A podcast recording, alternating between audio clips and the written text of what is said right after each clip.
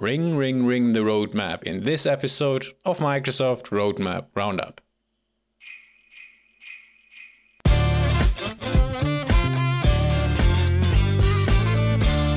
Ho, ho, ho. Here we go with the first episode of December.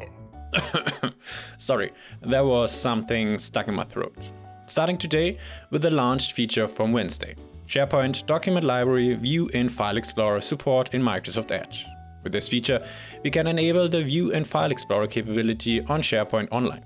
For this to be visible and work for our users, we will need to enable Microsoft Edge policy and update our SharePoint Online tenant configuration.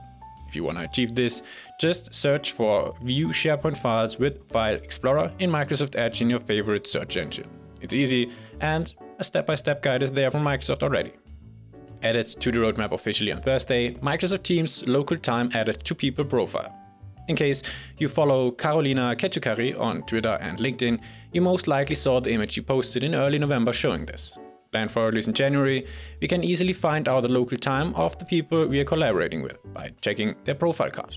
I'm not sure how we set the time zone yet, but we will find that out soon. And by the way, if you don't follow Carolina, just do it. You know, I'm not often mentioning someone on my podcast, but if I do, you know, it's worth it. Also updated on Thursday, Microsoft Search People Centric Search in SharePoint and Office.com. Coming also in January, people centric search is a pattern that lets us zoom in on a person to view, explore, and search the enterprise graph around them. This has a dual purpose of enabling us to find content through people and to understand people through their content. When we pick a person, we will be able to search through their work, and I think the end of Delve is closer than we might think.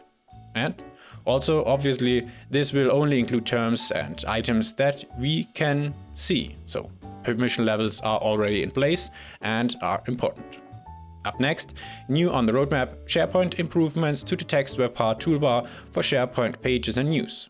The title of the roadmap already gives it away, but anyway, authors of SharePoint pages and news will be able to access all simple text editing tools from the text toolbar, and it's planned for this month. I'm not too sure what the change will look like, as we, in my opinion, already have access to the simple text setting tools. But maybe I'm just missing something. On to the next one, and also new since Friday Outlook Viva Topics in Outlook. Coming in February, Viva Topics can identify keywords in email messages we receive from our business associates with internal topics and create a curated summary including a description, people associated with the topic, and related files. It also allows the sender of an email to manually tag words as topics to provide more richness in our communications. Well, don't get me wrong, Viva Topics is nice, but for now I don't really see that many major benefits. The pricing of 5 US dollar per user per month is just way too high for that use case in my opinion. For this, I almost get an E1 or F3 license or even two F1 licenses. Anyway, moving on to another new item. Outlook, view and navigate the organization chart. Nothing crazy, but this can help many people. Coming this month, the Org Explorer for Outlook helps to visualize and explore our company's internal structure, work teams, and individual roles. I really like that. For new employees, a great way to get a better overview. This is already it for the second Christmas special. I hope you enjoyed listening and I hope you follow along in the future. Until the next episode, and as always, don't be afraid.